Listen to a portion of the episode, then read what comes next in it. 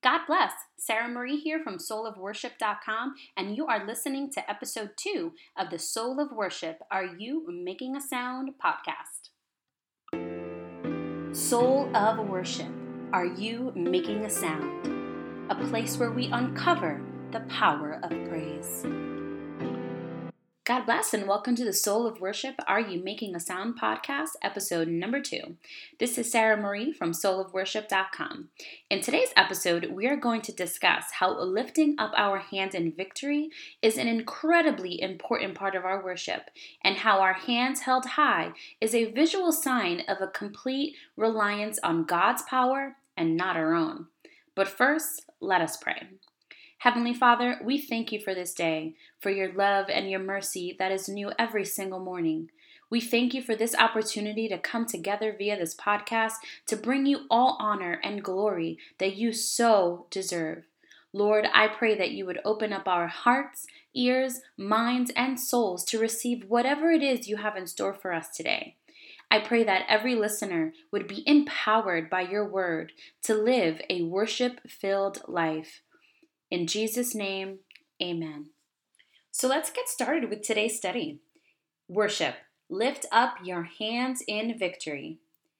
So in my continued study of worship in the Bible, I came across an incredibly powerful story in the book of Exodus. In chapter 17, we learn that the Amalekites waged war against the people of Israel. And Moses instructed Joshua to lead the army to fight against them, while he would stand on the top of the hill with Aaron and Hur. What happened next is really mind-blowing. Verse 11 of the book of Exodus chapter 17 says, "And so it was, when Moses held up his hand, that Israel prevailed, and when he let down his hand, Amalek prevailed." What? Victory over the Amalekites only occurred when Moses had his hands raised high in worship. Similarly, our worship is the deciding factor on whether or not we obtain the victory over our daily battles. When we choose to honor God and praise Him despite our circumstances, we win. But on the flip side, when we choose to doubt, complain, or get angry with God when things aren't going our way, it is the equivalent of bringing down our worshipful hands, giving up, and letting the enemy gain ground. Remember, the enemy cannot stand the praises of God's people. He is driven back when we learn how to move boldly in a position of praise before our God. So we must choose daily to lift up our holy hands in the warfare of worship and praise, so that we can win the battle and see our enemies defeated. Our hands held high is a visual sign of a complete reliance on God's power and not on our own. Not only does our worship release God's power over our situation, but we also trade our worry for His joy and His peace. In Psalm 63, verses 3-5, David wrote, "Because your loving kindness is better than life, my lips shall praise you. Thus I will bless you while I live. I will lift up my hands in your name. My soul shall be satisfied as with marrow and fatness, and my mouth shall praise you with joyful lips." While there are certainly times when it's appropriate to be still in His presence, our praise and worship should be vocal. It says, "My lips shall praise you." And it should also be physical. "I will lift up my hands in your name." Now we know that David was a worshiper and a mighty warrior, and I truly don't think that this was a coincidence. His freedom of praise released God's strength and power over every situation that he faced. And we too can unlock that power when we understand the warfare of worship. And for some reason, I feel that there are a lot of believers who have a hard time physically lifting up their hands to God. As a worship leader, I am often observing how the congregation is responding to the songs that we're offering to God. And at times, I have seen people, it's like they almost are fighting with their own hands. And when I see that in my mind, I just start praying for them, because I want God to release a freedom of praise over those lives.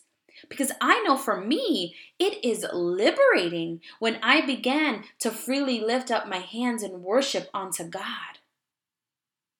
Furthermore, in Psalm 134:2, it says, "Lift up your hands in the sanctuary and bless the Lord."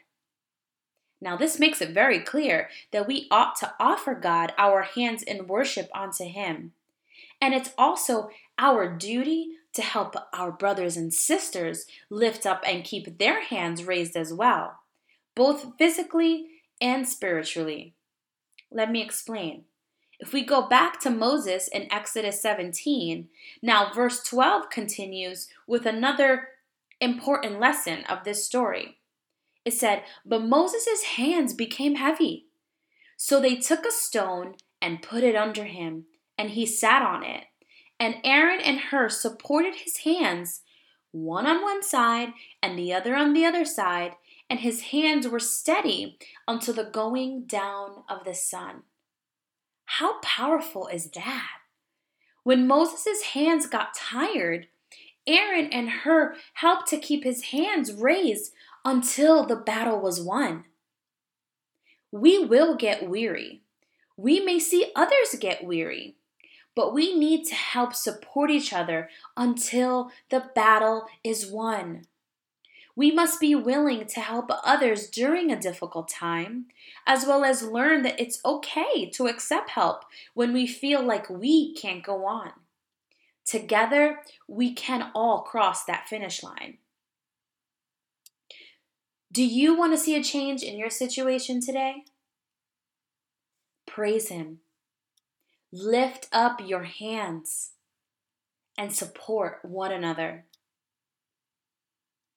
And pray this prayer with me. Heavenly Father, thank you for your goodness and faithfulness. Lord, I understand that my choice to proclaim your greatness despite my circumstances is the deciding factor in me receiving victory over my situation. I don't want to limit your power by allowing my fear, anxiety, doubt, or anger to cause me to stop praising your name. Instead, I will worship you always. I will continue to make a sound so that you can move in my life. Help me, Jesus, to reach out for help when I grow weary, and also to help others when I see them in need of support. And as I spend more time in worship, let your power and glory fill my life and allow me to experience the victory that you have already won at the cross of Calvary.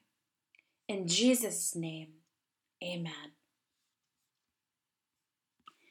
I encourage you to take a few minutes right now, wherever you are, and enter into a time of worship and praise unto the Lord.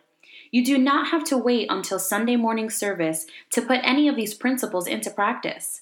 Just take some time to praise God for His goodness and unending love, worship Jesus for His sacrifice and for the power we have in His name, and thank the Holy Spirit for its guidance as we take each step on our journey. You can also download a free PDF copy of today's Bible study by going to soulofworship.com and clicking on Bible Study Downloads at the top of the page. If you would like to stay up to date on when new studies are posted or when new podcasts are available, please join my newsletter email list. And you can do this by also going to soulofworship.com and clicking on Contact at the top right of the page and then filling out the short form that's there. I feel so blessed to have you join me, Sarah Marie, for today's episode of the Soul of Worship podcast.